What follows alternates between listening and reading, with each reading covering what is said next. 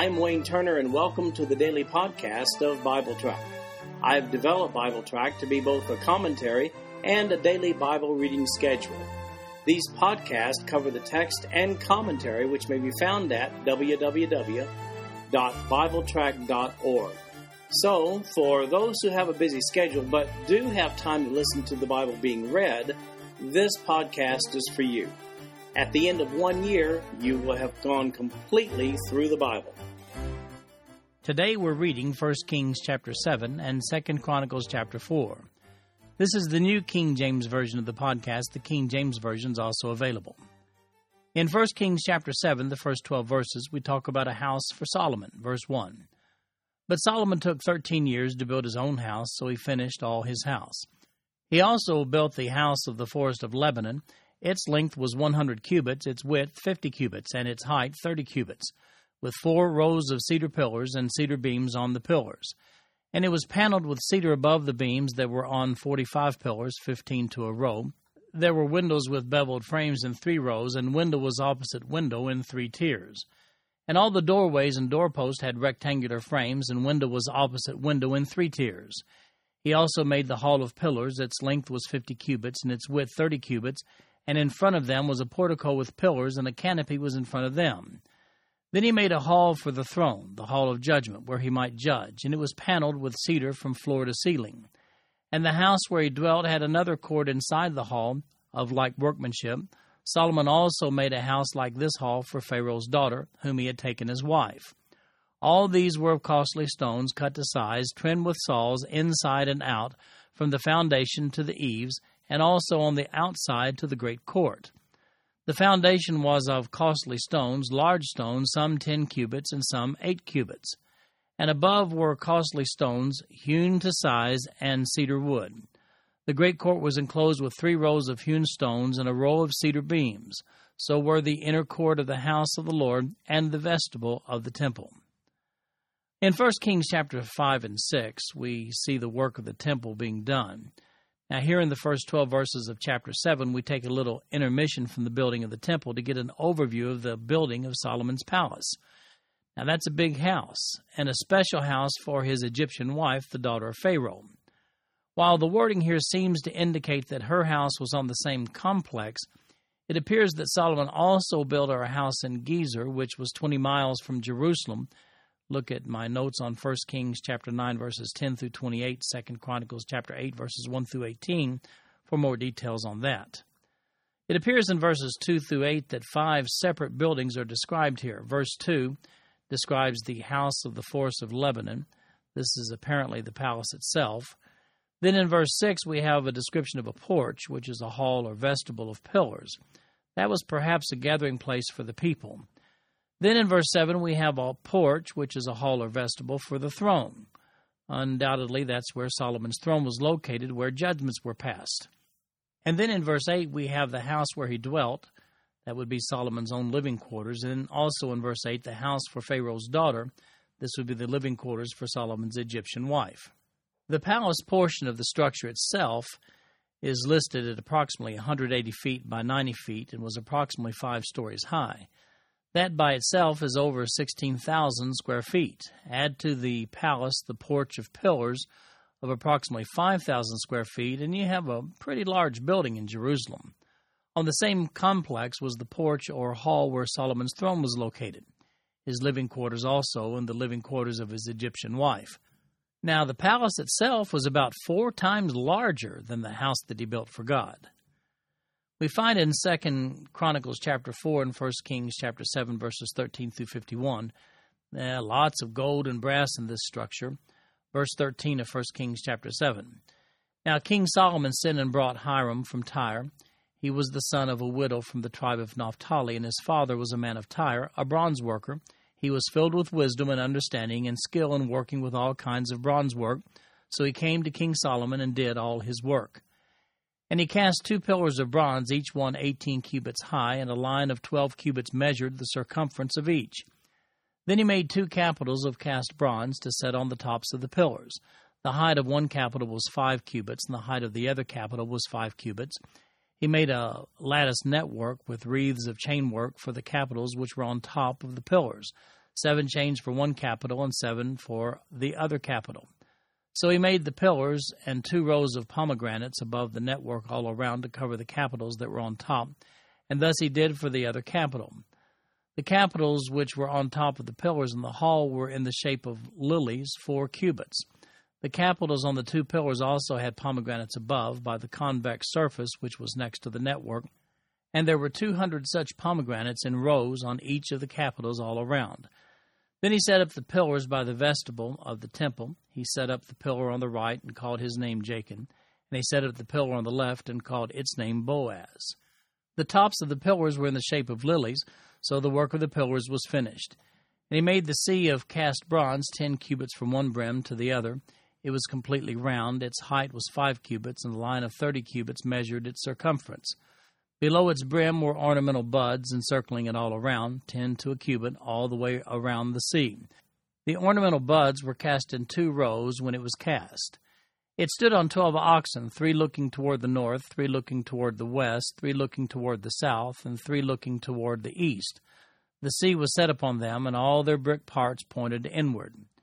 It was a handbreadth thick, and its brim was shaped like the brim of a cup, like a lily blossom, it contained two thousand baths. He also made ten carts of bronze. Four cubits was the length of each cart, four cubits its width, and three cubits its height. And this was the design of the carts. They had panels, and the panels were between frames. On the panels that were between the frames were lions, oxen, and cherubim. And on the frames was a pedestal on top. Below the lions and oxen were wreaths of plaited work. Every cart had four bronze wheels and axles of bronze, and its four feet had supports. Under the laver were supports of cast bronze beside each wreath. Its opening inside the crown at the top was one cubit in diameter, and the opening was round, shaped like a pedestal, one and a half cubits in outside diameter. And also on the opening were engravings, but the panels were square, not round. Under the panels were the four wheels, and the axles of the wheels were joined to the cart. The height of a wheel was one and a half cubits. The workmanship of the wheels was like the workmanship of a chariot wheel. Their axle pins, their rims, their spokes, and their hubs were all of cast bronze. And there were four supports at the four corners of each cart. Its supports were part of the cart itself. On the top of the cart, at the height of a half a cubit, it was perfectly round, and on the top of the cart, its flanges and its panels were of the same casting. On the plates of its flanges and on its panels he engraved cherubim, lions, and palm trees wherever there was a clear space on each, with wreaths all around. Thus he made the ten carts. All of them were of the same mold, one measure and one shape. Then he made ten lavers of bronze. Each laver contained forty baths, and each laver was four cubits. On each of the ten carts was a laver. And he put five carts on the right side of the house, and five on the left side of the house, he set the sea on the right side of the house toward the southeast. Hiram made the lavers and the shovels and the bows, so Hiram finished all the work that he was doing for King Solomon for the house of the Lord. The two pillars, the two bowl shaped capitals that were on top of the two pillars, the two networks covering the two bowl shaped capitals which were on top of the pillars. 400 pomegranates for the two networks, two rows of pomegranates for each network to cover the two bowl shaped capitals that were on top of the pillars, the 10 carts and 10 lavers on the carts, one sea and 12 oxen under the sea, the pots, the shovels, and the bowls, all these articles which Hiram made for King Solomon for the house of the Lord were of burnished bronze. In the plain of Jordan, the king had cast them in clay molds between Succoth and Zaretan. And Solomon did not weigh all the articles because there were so many. The weight of the bronze was not determined. Thus Solomon had all the furnishings made for the house of the Lord the altar of gold, and the table of gold on which was the showbread, the lampstands of pure gold, five on the right side and five on the left, in front of the inner sanctuary, with the flowers and the lamps and the wick trimmers of gold. The basins, the trimmers, the bowls, the ladles, and the censers of pure gold, and the hinges of gold, both for the doors of the inner room, the most holy place, and for the doors of the main hall of the temple. So all the work that King Solomon had done for the house of the Lord was finished, and Solomon brought in the things which his father David had dedicated, the silver and the gold and the furnishings. He put them in the treasuries of the house of the Lord. Now the same account, but in Second Chronicles chapter four, verse one. Moreover, he made a bronze altar, twenty cubits was its length, twenty cubits its width, and ten cubits its height. Then he made the sea of cast bronze, ten cubits from one brim to the other. It was completely round. Its height was five cubits, and a line of thirty cubits measured its circumference. And under it was the likeness of oxen encircling it all around, ten to a cubit, all the way around the sea. The oxen were cast in two rows when it was cast. It stood on twelve oxen, three looking toward the north, three looking toward the west, three looking toward the south, and three looking toward the east. The sea was set upon them, and all their back parts pointed inward. It was a handbreadth thick, and its brim was shaped like the brim of a cup, like a lily blossom. It contained three thousand baths. He also made ten lavers, and put five on the right side and five on the left, to wash in them. Such things as they offered for the burnt offering, they would wash in them, but the sea was for the priest to wash in. And he made ten lampstands of gold according to their design, and set them in the temple, five on the right side and five on the left. He also made ten tables and placed them in the temple, five on the right side and five on the left, and he made one hundred bowls of gold. Furthermore, he made the court of the priest and the great court and doors for the court, and he overlaid these doors with bronze. He set the sea on the right side toward the southeast. Then Hiram made the pots and the shovels and the bowls, so Hiram finished doing the work that he was to do for King Solomon for the house of God. The two pillars and the bowl shaped capitals that were on top of the two pillars, the two networks covering the two bowl shaped capitals which were on the top of the pillars. 400 pomegranates for the two networks, two rows of pomegranates for each network to cover the two bowl shaped capitals that were on the pillars. He also made carts and the lavers on the carts, one sea and twelve oxen under it, also the pots, the shovels, the forks, and all their articles Hiram his master craftsman made of burnished bronze for King Solomon for the house of the Lord. In the plain of Jordan the king had them cast in clay molds between Succoth and Zeredah. And Solomon had all these articles made in such great abundance, for the weight of the bronze was not determined. Thus Solomon had all the furnishings made for the house of God, the altar of gold and the tables on which was the showbread, the lampstands with their lamps of pure gold to burn in the prescribed manner in front of the inner sanctuary, with the flowers and the lamps and the wick trimmers of gold of purest gold, the trimmers, the bowls, the ladles, and the censers of pure gold. As for the entry of the sanctuary, its inner doors to the most holy place and the doors of the main hall of the temple were gold. So here we have the continuation of the discussion regarding the building of the temple. We took a brief intermission from this discussion in the first 12 verses of 1 Kings chapter 7 to get an overview of Solomon's palace, but now we're back to the temple. The writer of First Chronicles doesn't deviate from the discussion of the temple to describe Solomon's house, just the passage in First Kings. These two passages describe the special work done by a man named Hiram, who's also called Huram. It's found both ways in the Hebrew text, but for the sake of reading the text, I stuck to Hiram. Regarding the pillars he made, since they were not included in the description of the structure in 1 Kings chapter 6, we assume that they were freestanding and not supportive of the temple structure itself. How would you like to go into a building and virtually everything visible was made of brass, gold, or silver? Well, that was the sight you faced in Solomon's temple.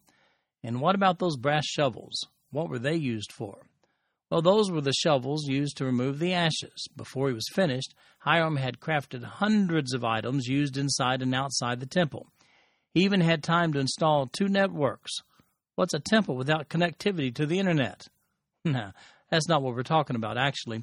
These were ornamental lattice works. All the structural measurements given are done so in cubits. Uh, here's what Easton's Bible Dictionary says about the definition of a cubit. Hebrew amah as in mother of the arm, the forearm is a word derived from the Latin cubitus, the lower arm. It is difficult to determine the exact length of this measure from the uncertainty whether it included the entire length from the elbow to the tip of the longest finger or only from the elbow to the root of the hand at the wrist. The probability is that the longer was the original cubit. The common computation as to the length of the cubit makes it 20.24 inches for the ordinary cubit and 21.888 inches for the sacred one. This is the same as the Egyptian measurements. One liberally minded commentator wrote that the giant pool close to the giant altar couldn't possibly hold as much water as was stated in the passage. Well, that's true if a cubit here is 18 inches, as is generally estimated. However, at 21.888 inches, This uh, molded or molten sea holds exactly the volume of water stated. The priest washed in it before their sacred duties. Recreational swimming would have been mighty tempting. For some reason, that wicked King Ahaz later removed the brass oxen that formed the base and replaced them with a stone base in 2 Kings chapter 16, verse 17. Presumably, he needed them for his pagan altar that he'd commissioned the priest to build for him. Another interesting aspect of this large basin of water is the fact that it was elevated about eight feet above ground level. Why? Well, we assume this was for the purpose of providing running water under pressure to make it easier for the washing rituals. This concludes our podcast for today. I'm Wayne Turner, and if you'd like to read along with our commentary online, go to www.bibletrack.org. Thank you for listening in today. The background music for these podcasts is an original composition written by the music director of Fayette Bible Church, Paul Walker.